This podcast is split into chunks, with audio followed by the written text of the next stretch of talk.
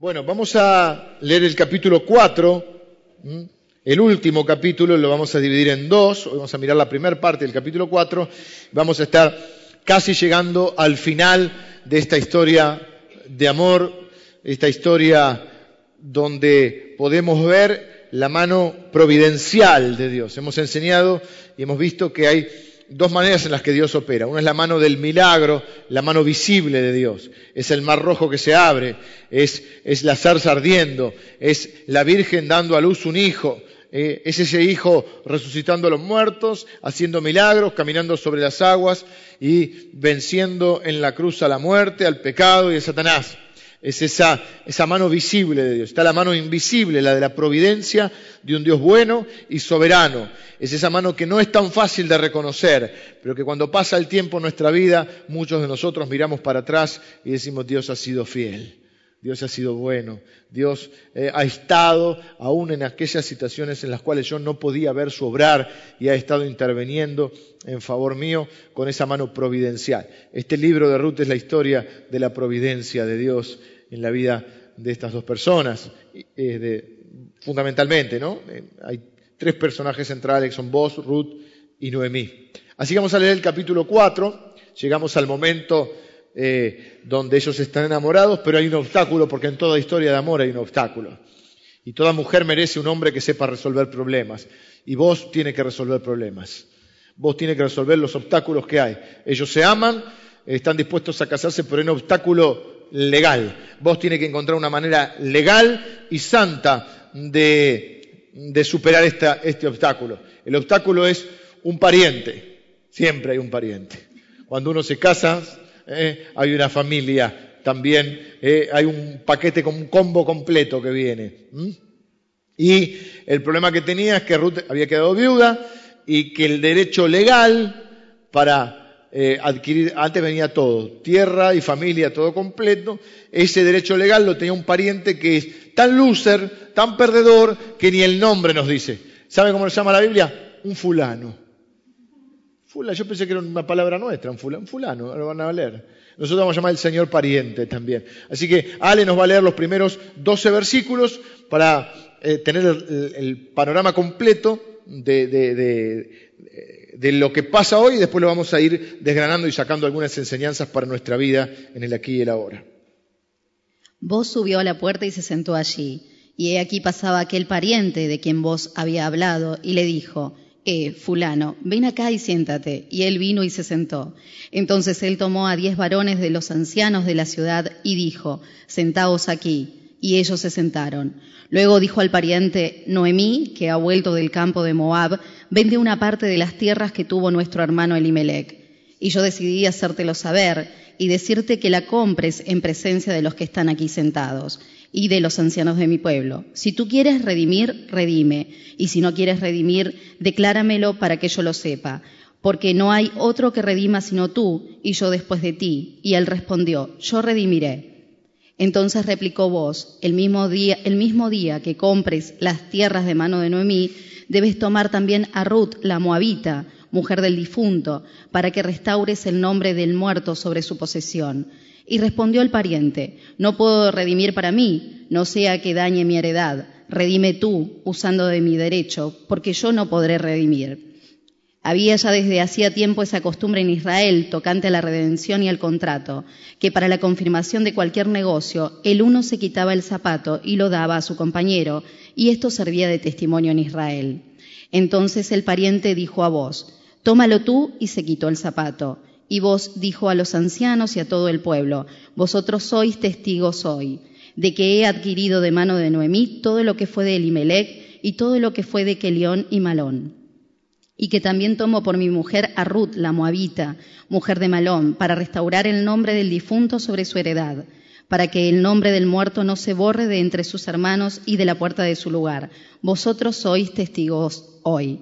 Y dijeron todos los del pueblo que estaban a la puerta con los, ancianos, testigos somos, Jehová haga a la mujer que entra en tu casa como Raquel y a Lea, las cuales edificaron la casa de Israel, y tú seas ilustre en Efrata, y seas de renombre en Belén, y sea tu casa como la casa de Fares, el que Tamar dio a luz a Judá, por la descendencia que de esa joven te dé Jehová. Bueno, vos tienes que encontrar, vos estás, es un líder, es un hombre que se está haciendo cargo aún de lo que otros no se han hecho cargo. Hay mucho, hay tres tipos de, hombres que vamos a ver en esta historia, ¿no? Eh, pero hay mucho, mucho que tiene que ver con nosotros hoy, porque hay muchas veces que hay hombres que evaden sus responsabilidades. ¿eh? Vos tienes que venir a arreglar lo que otros eh, han desarreglado. Este hombre no sabemos ni el nombre porque no es un fulano muy notable, que digamos.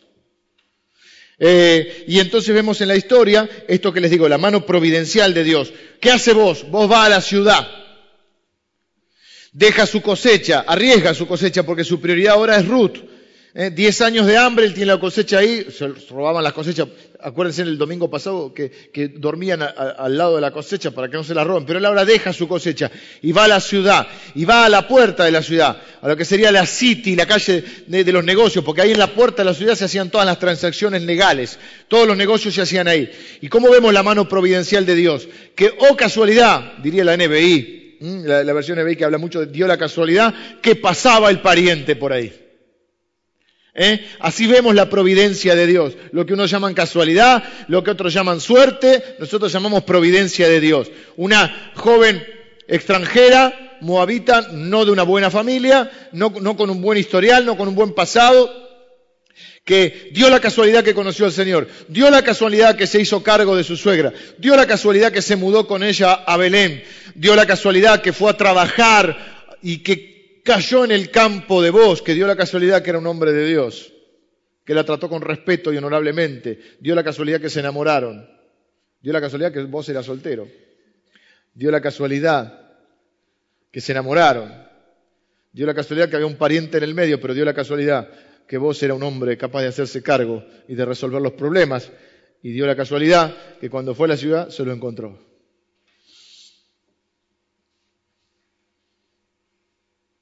¿Qué hace vos? Se encarga. Se encarga y asume, porque para resolver los problemas que hay que hacer, enfrentarlos. Toma diez ancianos, como una especie de testigos, y le dice, vengan que tengo que hacer un negocio hoy. Eh, él está haciendo todo. Eh, y lo agarra el pariente y le dice, Noemí volvió de Moab.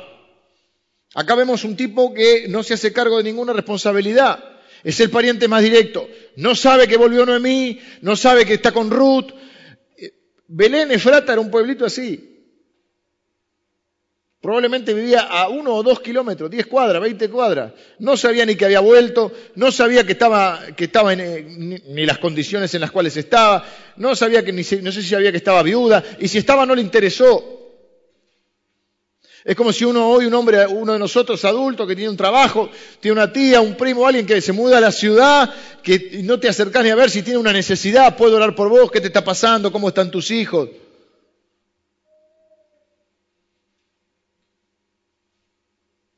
Alguno dirá, bueno, no es un mal tipo, no hizo nada malo, no, pero hay dos clases de pecado. El pecado por comisión es cuando yo cometo un pecado y el pecado por omisión es cuando no hago nada pudiéndolo hacer. Adán, su primer pecado casi es de omisión. No dijo ni hizo nada. Por eso quiso escudarse después cuando Dios le viene a decir, ¿qué pasa, Adán? ¿Eh? Que ya no estás desnudo, ¿qué pasa que te hiciste ese, traje de hojas? La mujer que me diste. Un hombre que no asume sus responsabilidades. Hoy vivimos en una época donde mucha gente no asume sus responsabilidades. Hoy un 40% aproximadamente de los nenes se van a ir a dormir sin un papá, porque hay muchos hombres que no se hacen cargo de sus responsabilidades.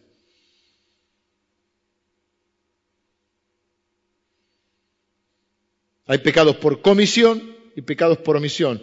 Los hombres débiles, cobardes y fracasados no hacen nada. La mujer está en una pobreza indigente. Noemí está tratando de vender las tierras de la familia. Esto es un problema.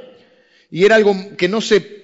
Por eso la prioridad la tenía la familia, porque la idea es que la familia se quedara con las tierras. La tierra era parte importantísima de sus vidas. Ellos eran agricultores, ellos vivían en la tierra y vivían de la tierra. La prioridad es que se mantuviera en la familia, era el legado, era la herencia. Pero acá hay hombre, Elimelech, que es el esposo de Noemí, suegra de Ruth, tampoco hizo las cosas bien. No dejó, no, las dejó en la pobreza, no, no previó como hombre que tenía que proteger y cuidar a su familia. Es como que un hombre hoy se muere y no deja un seguro de vida, no deja una inversión, no deja un ahorro, no deja algo que le dé una renta a, la familia. Es deber de los hombres cuidar y proteger de su familia. Es un honor que Dios nos da. Tenemos que enseñarle a las generaciones desde, chicos. Mi hijo tiene 11 años, vamos en el auto el otro día, yo le digo, ve, nosotros tenemos como hombre, tenemos que proteger a mamá, tenemos que proteger a, Pali, que es, la hermana, o sea, mi hija. Eh, tenemos que de chicos crear una generación que sea responsable y que funcione con, con hombría. No somos los capataces de la casa ni los jefes, somos los líderes. Y a un líder lo siguen no por obligación. Es tristísimo que alguien le tenga que decir a su esposa, te tenés que sujetar porque la Biblia dice. Es un papel lamentable que un hombre tenga que hacer eso. Lo que un hombre tiene que hacer es servir, cuidar a su familia y automáticamente la va a liderar. No para ser el capataz ni el jefe, para ser un líder confiable.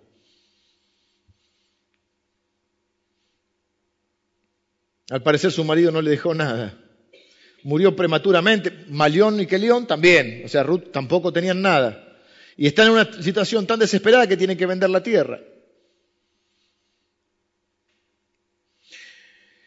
Vos se quiere casar con Ruth.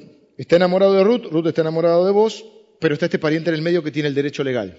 En total, Levítico 25 y Deuteronomio 25 explican que había eh, grados de parentesco. En realidad, vos no tenías la obligación legal. Vos lo haces no por obligación, sino por gracia. Ahora, se encuentra con el fulano. Y le dice, fulano, vos tenés el derecho. ¿Querés comprar el campo? El fulano no analiza mucho. ¿Mm? Hay tres clases de hombres que hacen negocios. Los que hacen negocios sin pensar mucho, en general les salen mal, porque no analizan, no miran, no sacan cuentas.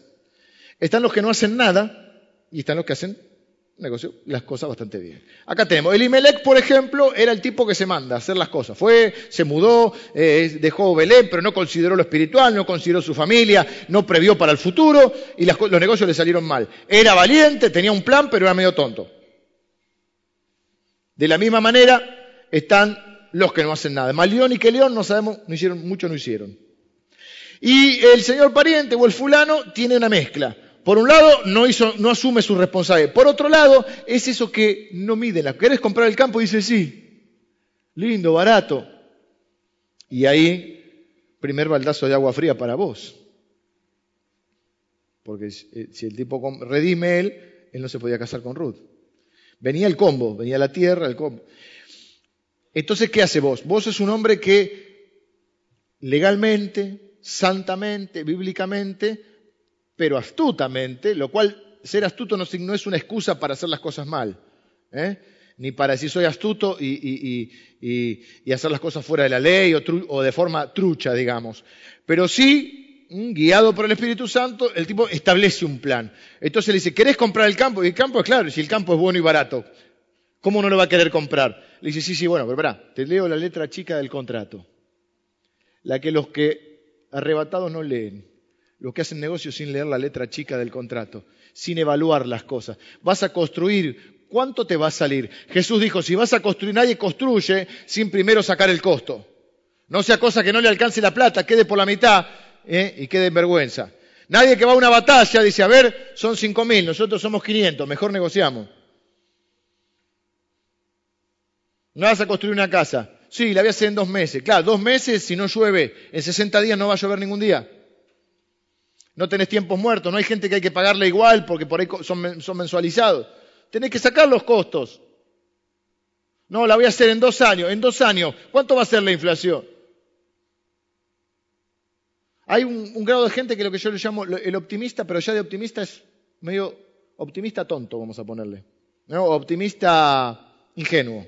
No estamos agrediendo, estamos eh, tratando de, advertir. ¿eh? No, no, no, no, no podés hacer los negocios sin calcular las cosas. No podés firmar un contrato sin leer la letra chica. Tendrás que hacer como yo, como tengo que poner cuando tengo que leer la, letra chica ahora. Entonces le dice vos, está bien, el campo está muy bien. Primero seguramente se tensa porque estaba a punto de, perder a Ruth si este redimía. Le dice, bueno, te quiero decir, el día dice, versículo creo que es el 5, el día que compres el campo, te quiero decir que tenés que hacerte cargo de Noemí. Es decir, ¿te gustó la casa? Un chalet bárbaro. ¿Viste la lucarna de arriba, la piecita? Ahí vive una vieja amargada, a ella la tenés que mantener. O sea, primero le tiró con munición gruesa. Le digo, ¿te hace, ¿compras el campo? Tenés que hacerte cargo de la... Hay una suegra que vive ahí. Tiró con lo más pesado que tenía. Cuando el tipo ya entró a dudar, le dice, ah, pará. Además, hay una moabita, que es como decir, viste, alguien de segunda para ellos. Tenés que hacerte cargo de la moabita. Y tercero, ya cuando el tipo estaba por desistir, eh, por si le quedaba alguna duda, le dice, ah, y le tenés que dar hijos a la moabita, para que no se pierda eh, la línea familiar. Y el tipo capaz que era grande, tiene hijos grandes, y dice, ah, tengo que tener un chico. Los chicos salen plata, los chicos son un gasto enorme. Los chicos lloran de noche. Chicos, chicos, problemas chicos, chicos grandes, problemas grandes. Tenés que empezar de nuevo. Y después vas a tener el problema de, que tiene Maradona con Dalma y Janina. Porque vas a tener que dividir el patrimonio con los que vienen. Viste que el problema está ahí, ¿no? Dicen. ¿Eh? Si tenés otros hijos vas a tener que dividir. Los hijos que ya tenés van a tirar la bronca. Ah, la letra chica. Ya no era tan lindo el campo. ¿Ven? Tenés que mirar todo. No podés hacer los negocios y pensar. Hay personas que hacen un negocio y, te lo cuentan. Cuando me lo cuentan, yo ya estoy mirando y digo, pero espera, acá tiene que salir todo ideal, porque en cuanto falla una de estas cosas, se cae el negocio.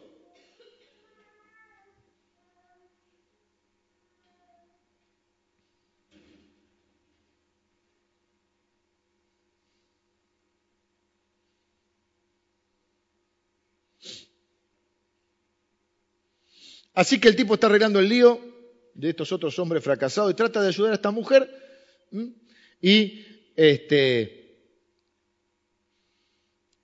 y bueno, ahí entonces desiste.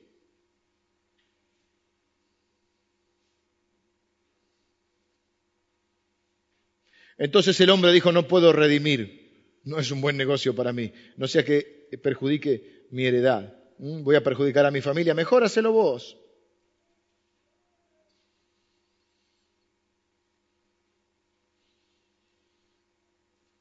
Ahora, préstenme atención acá. Hay algo importante en esta historia. Fuera de estas cuatro paredes a vos te van a decir que lo importante es vivir el hoy. Claro, el hoy es lo único que, tenemos hoy, el presente es lo único que tenemos. Pero cuando se dice esa frase de vivir el hoy, se refiere a solamente pensar en el disfrute de hoy. Vivir el hoy no significa solamente disfrutar hoy, significa que vivir el hoy significa aprovechar el hoy para construir el mañana. De hecho, los que somos más grandes estamos donde estamos por lo que hicimos antes. Vos, en un momento de su vida, se encuentra con una mujer, se enamora, Dios le pone en el camino a esa mujer y viceversa, ella de él, pero ambos están en las condiciones, o en este caso vos, están en las condiciones económicas, eh, emocionales, están en un punto de su vida donde él se puede hacer cargo de estas responsabilidades. El problema que muchos tenemos y muchos solteros tienen, que creen que mientras son solteros no tienen que prever nada. Creen que es una oportunidad para extender la adolescencia. Diría la, publicidad, papitas. ¿La vieron esa? Uy, papita. Y el viejo le dice, papita, vota como querés acá. Y el tipo grande, ya ve, papitas. Hay muchos hoy que son papitas. Entonces ya, ah, no, no, no, cuando voy a asumir cuando me case voy a asumir responsabilidades. El problema que te va a pasar es que un día te vas a enamorar porque el amor llega así, porque, eh, porque, porque es la vida, y ese día te va a agarrar el apuro. Entonces a los 28 años querés en un año recibirte, comprar la casa, este, eh, madurar, hacer un curso rápido de madurez y, y en un año hacer todo. No, no, te tienes que prepararte antes. Ser soltero no es la oportunidad para extender la adolescencia, es un momento para actuar como hombre y para prepararte para esa familia que vas a, formar. Es el tiempo de terminar tu educación, de conseguir un trabajo, de no endeudarte, de ganar dinero, para que cuando Dios traiga a la mujer de tus sueños, estés en condiciones de, hacer frente a esa situación. A veces llega muy temprano la mujer de tus sueños. Y bueno, entonces hay que redoblar el esfuerzo y hay un tiempo inevitable que tiene que pasar. Yo conocí a Lili, Lili tenía 15 años. Bueno, yo tampoco era un viejo. Yo tenía 19 y Lili cumplía 16. Bueno, nos llevó un tiempo porque tampoco uno puede hacer, yo entiendo la vida de cada uno. Pero a veces, pero el problema no es si llega a los 19, dice, bueno, habrá que ir redoblar esfuerzo. El problema es que no te puedes encontrar a los 25 diciendo, papitas. Porque un día te va a agarrar el apuro. Y entonces de golpe vas a querer, ¿eh? y te vas a lamentar a los 25, 26, 27, lo que fuera, te vas a lamentar el tiempo que perdiste.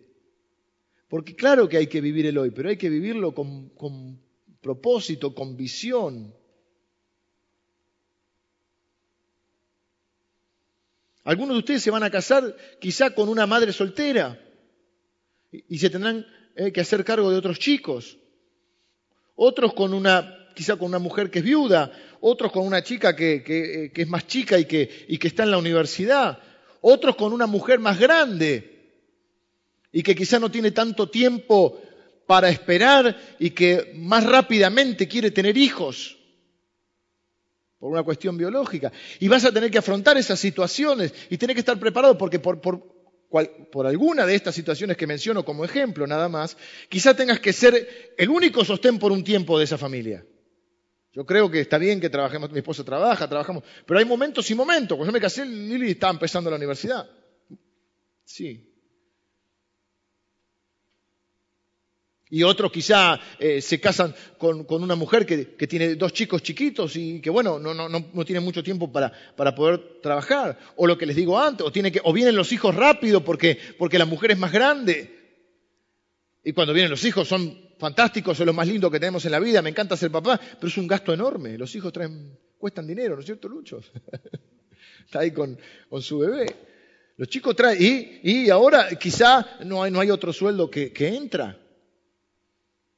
El tema no es eh, no vivir el hoy. El tema es qué vas a hacer durante ese tiempo eh, que, en los cuales son tiempos para aprovechar.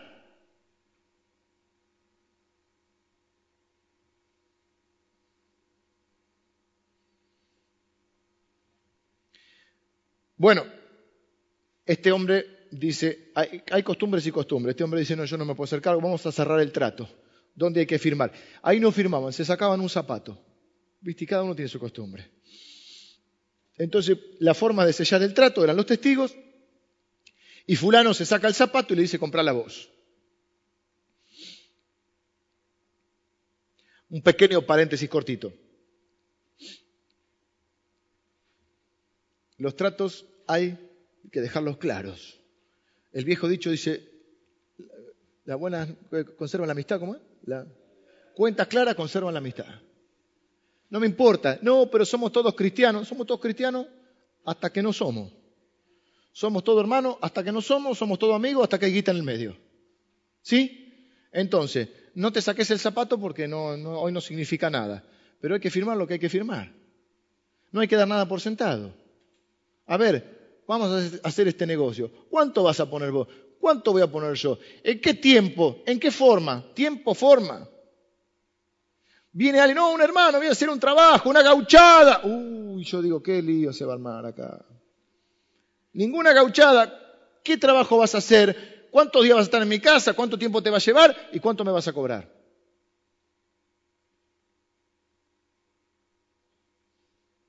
¿Sí?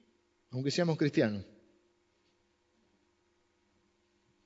No es que el pastor no tiene corazón, no, el pastor tiene 20 años o más, tengo 42, pero 20 de escuchar esta clase de situaciones. ¿Sí?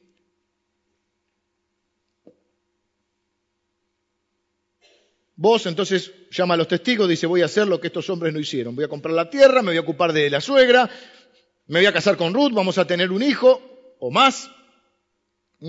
Y, voy a arreglar esta situación. Quiero casarme con Ruth, quiero cuidar de ella, ¿eh? quiero tener hijos con ella, quiero envejecer junto con ella y quiero compartir mi vida con ella. Testigos ahí, sí que un casamiento menos, no sé si habrán hecho una fiesta, no lo menciona acá, ah, no creo que no lo menciona, pero, este, porque hay un resumen del libro, pero siempre hacían unas grandes fiestas, le gustaban las fiestas. ¿eh? Él no tiene ninguna obligación legal, pero lo hace porque está enamorado de Ruth y porque ninguno de los otros hizo su trabajo. Y el gran problema de hoy es ese, que hay muchas personas que no asumen sus responsabilidades. Y entonces es quiero hacer otra aclaración acá, que puede ser un poquito controvertida. En ningún momento Ruth da lástima o manipula su situación. Porque los hombres, bueno, tanto hombres como mujeres, tenemos esa alma redentora, y no cual en un punto está bien, pero hay que tener cuidado. La vida no es una novela, la vida es la realidad. Vieron que hay personas que siempre tienen amores imposibles, siempre eh, relaciones trágicas, terminan siendo tragicómicas algunas. Entonces, yo creo, y le doy gracias a Dios que hay hombres que son capaces, entre comillas, de redimir como vos redimió a Ruth. Hay hombres que son capaces eh, de hacerse cargo eh, de una situación más compleja con la mujer que se enamora. Ahora, el pasado no nos interesa en este punto. Nadie debe juzgar a nadie por su pasado. Nadie tiene derecho a hacerlo. ¿eh? No importa acá por qué situación, si tiene un hijo o cómo vivió antes pero sí importa el presente. Entonces, si uno va a redimir, yo no solo no tengo problema, eh, ojalá que haya muchos, muchas mujeres que puedan ser redimidas por hombres responsables que asuman las responsabilidades que otros no asumieron. Pero no es redimir por redimir. ¿Qué me fijaría yo? ¿Qué le recomendaría yo a mi hijo? Hoy tengo un tono más paternal en lo que vengo a decir. No hay ningún problema que el jamás hay que decirle a un hijo, no, no, porque esa chica no es de buena familia. ¿Y vos quién te hace? ¿Quién, quién te dijo que vos sos buena familia? Ese es un, un comentario tristísimo, de un alma muy pobre. Tenemos que tener cuidado con ciertas cosas que decimos, sobre todo porque más allá de la inclinación política que tengamos, somos cristianos. Y los cristianos no hablamos de la gente despectivamente porque son pobres, o porque nacieron en otro país.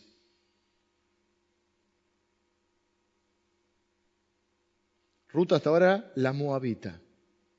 Estamos en un país que si bien recibe la gente es bastante discriminador. Y los bolivianos, los paraguayos, los chilenos, los brasileros, porque nosotros somos europeos. Nosotros venimos del hambre, hermano. Venimos de, de de inmigrantes, pero estamos a una o dos generaciones del hambre. No hablemos así de la gente. No digamos cosas tristísimas como tienen hijo para que le paguen eh, la asignación. No diga eso. No diga eso. Y si alguien lo hiciera, el hijo que nació no tiene la culpa. Y no está mal que haya algo para el que menos tiene.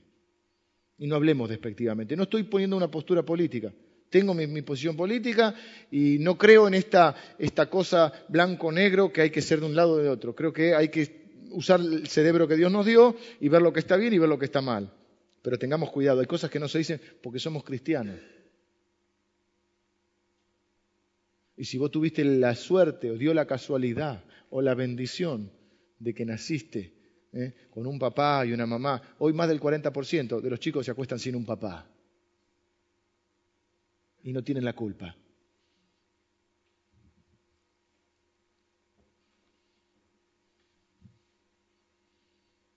Ahora, si vas a redimir, yo le diría a mi hijo, si vas a redimir, no hay ningún problema, no mires su pasado, pero sí mira su presente. ¿Qué me fijaría yo? Hoy, hoy, dejemos el pasado, hoy, Ruth, esa Ruth que Dios te puso en el camino, ¿ama a Dios? ¿Vas a construir una familia donde el cimiento sea Jesús? Si querés construir una familia para Dios, ¿qué haces saliendo con ese pibe que no es cristiano? que no ama a Jesús? ¿Qué familia vas a formar? No, pero yo conozco a uno que sí, que después se convirtió. Ese se sacó la lotería, pero no es la regla. Es la excepción que confirma la regla.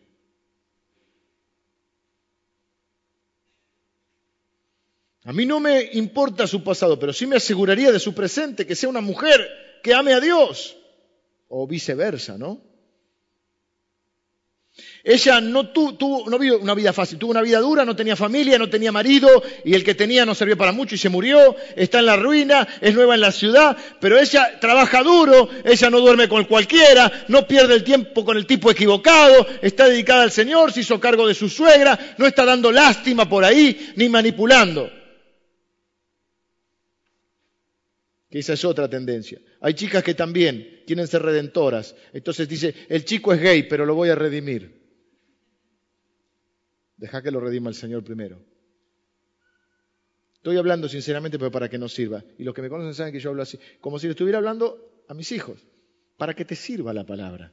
Si no te puedo dar la, escuelita dominical, te digo, eh, Ruth fue bueno.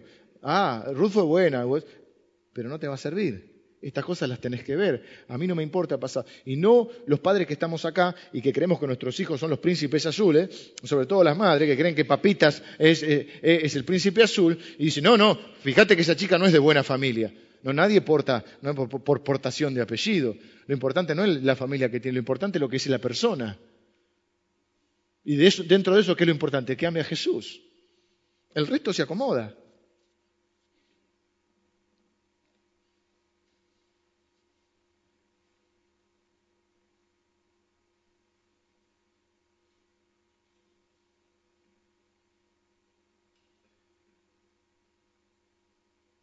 Tengo que terminar.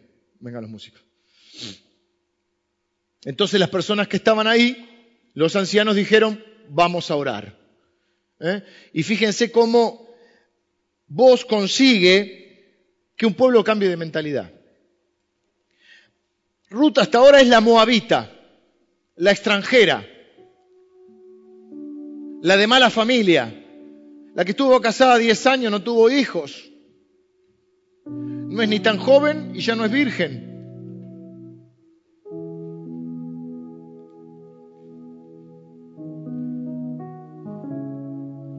Vos logra un cambio de mentalidad en esa gente que ahora la comienza a respetar. Porque para que respeten a tu mujer, primero la tenés que respetar vos.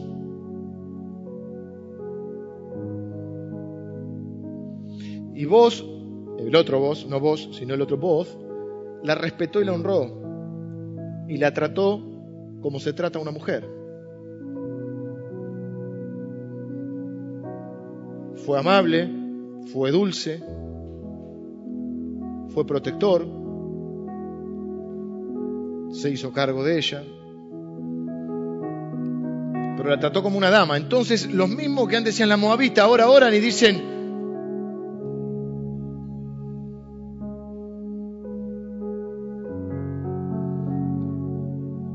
la mujer que entra en tu casa, o sea, Ruth, que Dios le haga como a Raquel y a Lea. ¿Ustedes saben quiénes son Raquel y Lea? ¿Las esposas de quién? De Jacob.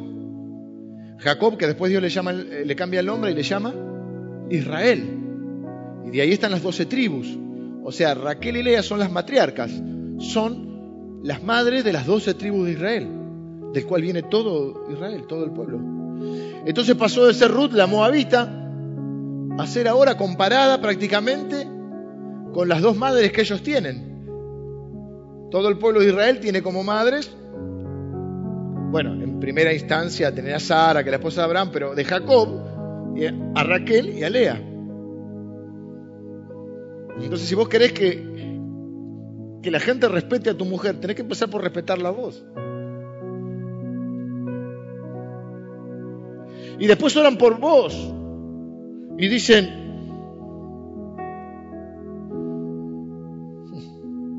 tú seas ilustre y seas de renombre en Belén. Él ya era conocido. Ahora está buena la oración de fe acá porque Ruth estuvo casada 10 años, no tuvo hijos. ¿Qué le, ¿Qué le piden a Dios? Que ella tenga hijos. Esa es la fe, esa es la fe. Y la comparan nada menos que con Raquel y Lea. Y a vos le dicen que continúes así, que seas un hombre ilustre en Belén.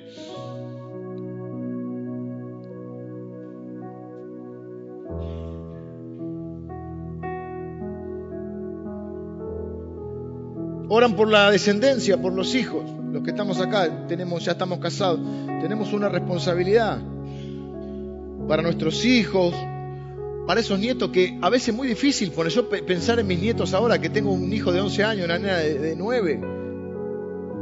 Pero los que están acá y son abuelos saben que, que es un amor, no sé, no se puede comparar, pero yo veo cuánto aman a mis hijos, los papás de Lili y, mis papás, y decir, es casi comparable con el amor a los hijos, no sé si no es más, qué sé yo, es otro amor. Aunque hoy no nos podemos imaginar, ya trabajamos para dejar un legado.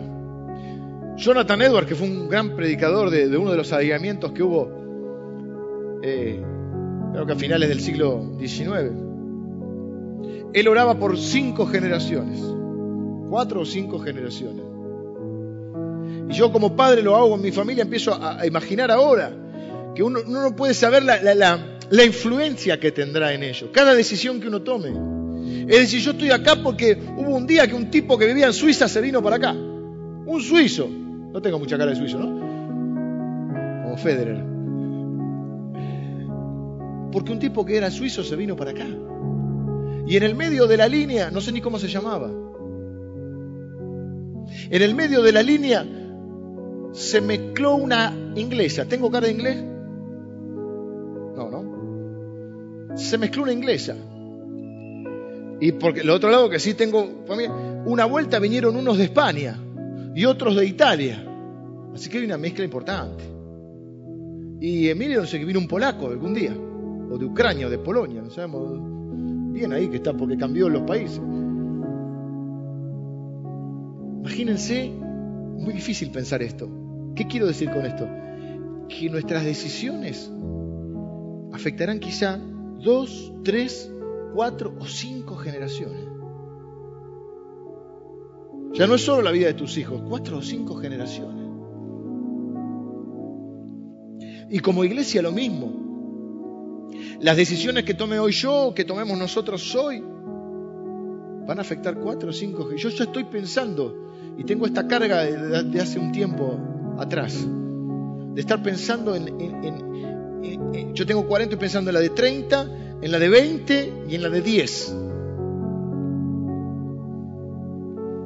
Porque de alguna manera funcionamos como hoy, como los adultos, como los padres nosotros de esas generaciones. Las cuales muchas de esas generaciones van a disfrutar muchas de las cosas que nosotros estamos haciendo hoy. Muchas de las cosas que hacemos hoy nosotros estamos sembrando para ellos.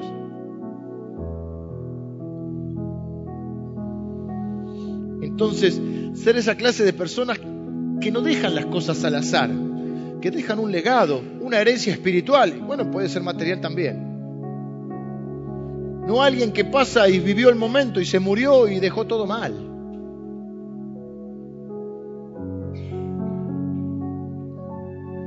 Asumir las responsabilidades que Dios nos dio. Eso es parte de ser hombres y mujeres con un corazón para Dios.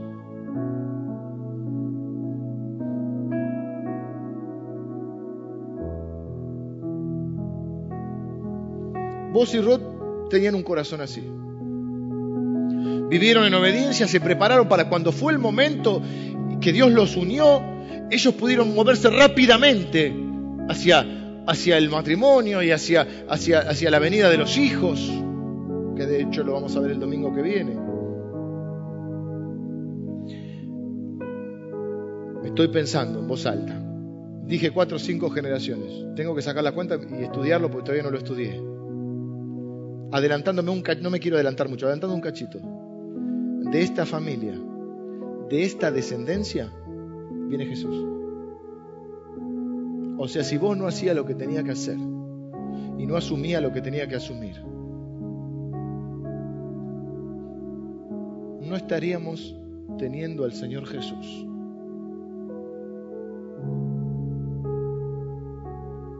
Está bien, Dios proveería porque Dios es Dios. Pero Dios nos usa. Y lo usó a vos y a Ruth. Y hay solo tres mujeres mencionadas en la genealogía de Jesús. Ruth, Raab, que es la, dijimos, la madre o la abuela de vos, la madre de vos, ¿eh? llamada, así como Ruth era la moabita, Raab era llamada la ramera, tampoco era del pueblo de Dios. Y la tercera es la, la mujer de David, Betsabé, las tres con un, pasado dudoso. Las tres redimidas por el Señor. Las tres únicas mujeres que traen la genealogía de Jesús. Porque Dios no mira el pasado. Dios mira el corazón de las personas y mira el presente de las personas. ¿Qué hacemos si no hemos sido hasta ahora como Ruth y como vos? ¿Qué hacemos? Lo que hacemos todos los cristianos. Nos arrepentimos y empezamos de nuevo con la conciencia que nuestra bendición está en la obediencia a Dios. Que a menudo la mayor parte de las bendiciones están en la obediencia.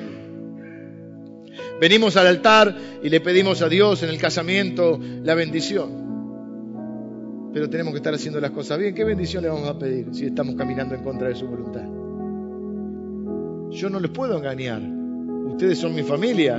Yo no les puedo mentir y decir que va a estar todo bien si ustedes hacen las cosas mal. Porque no es cierto. Porque la bendición está en la obediencia. Venimos a pedirle a Dios la bendición. Pero tenemos que estar con, con, la tranquilidad de, de que estamos con un corazón para Él, tratando de hacer las cosas bien. Asumiendo las responsabilidades que tenemos que asumir. Pidiendo perdón por lo que hemos hecho mal. Listos para movernos hacia el nuevo tiempo que Dios nos dé. Listos para formar una familia en Cristo. Para dejar un legado de tres, cuatro o las generaciones. Después voy a contar las generaciones que hay desde Ruta hasta Jesús.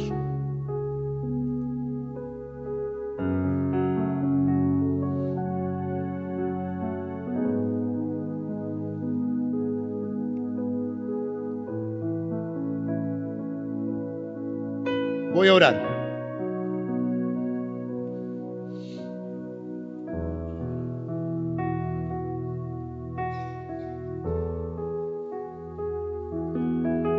Nuestro futuro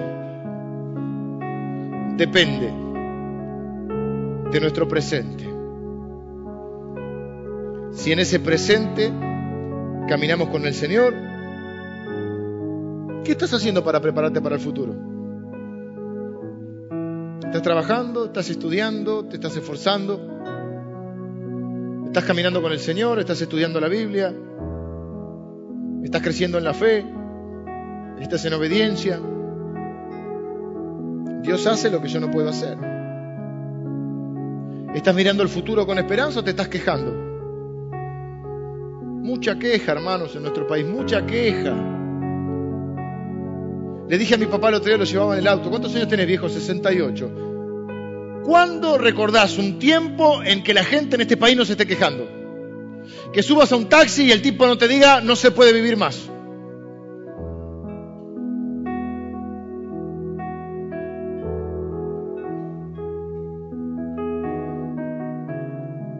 Nuestro futuro no depende de un gobierno de turno. Depende del gobierno de Dios sobre nuestra vida. Yo no me quiero quejar más. Le dije a los jóvenes en el primer servicio, y lo decía el pastor de jóvenes el otro día, basta de creernos las mentiras que dicen todos que repiten como tontos. No estudie porque los ingenieros y los arquitectos manejan taxis. No es cierto. No es cierto. ¿Cuántos ingenieros manejan taxis? No sé. Y si manejar taxi no es ninguna, ninguna, ninguna deshonra además. Pero no es cierto que no vale la pena prepararse. No es cierto. Conozco muchos ingenieros que están haciendo edificios ahora.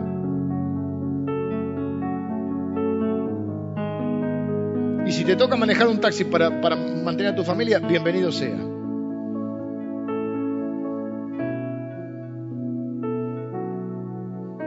Pero basta de esos discursos donde la gente quiere que el Estado haga por ellos lo que ellos no harían ni por ellos ni por nadie. Usted es el que construye su futuro. Usted es el, que construye su futuro. En obediencia a Dios, haciendo las cosas legalmente y santamente. y nos va a ir bien. Y esta historia termina bien y la historia de su vida tiene que terminar bien. Pero erradique la queja de su vida.